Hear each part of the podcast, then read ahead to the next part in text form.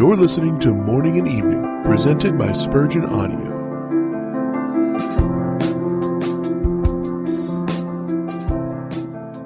Horror hath taken hold upon me because of the wicked that forsake thy law.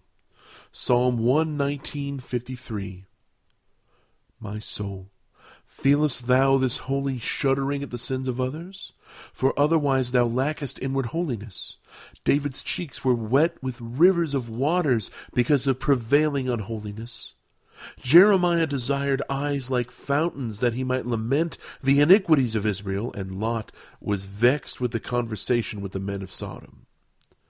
Those upon whom the mark was set in Ezekiel's vision were those who sighed and cried for the abominations of Jerusalem. It cannot but grieve gracious souls to see what pains men take to go to hell. They know the evil of sin experimentally, and they are alarmed to see others flying like moths into its blaze.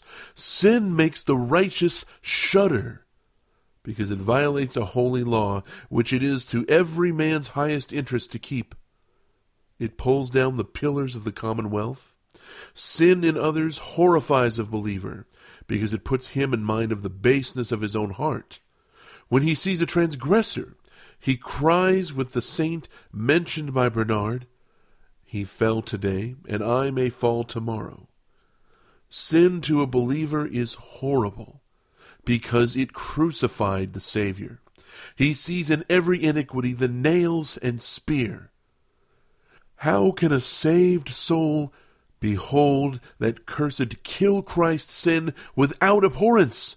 Say, my heart, dost thou sensibly join in all this? It is an awful thing to insult God to his face. The good God deserves better treatment. The great God claims it. The just God will have it, or repay his adversary to his face.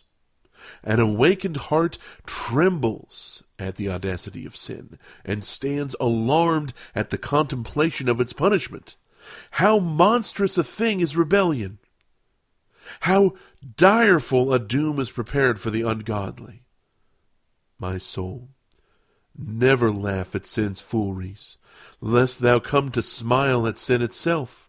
It is thine enemy and thy God's enemy. View it with detestation, for so only canst thou evidence the possession of holiness, without which no man can see the Lord.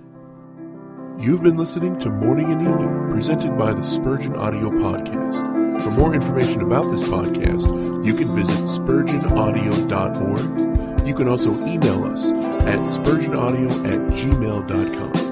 Don't forget to subscribe to this podcast and many others by visiting theologymix.com.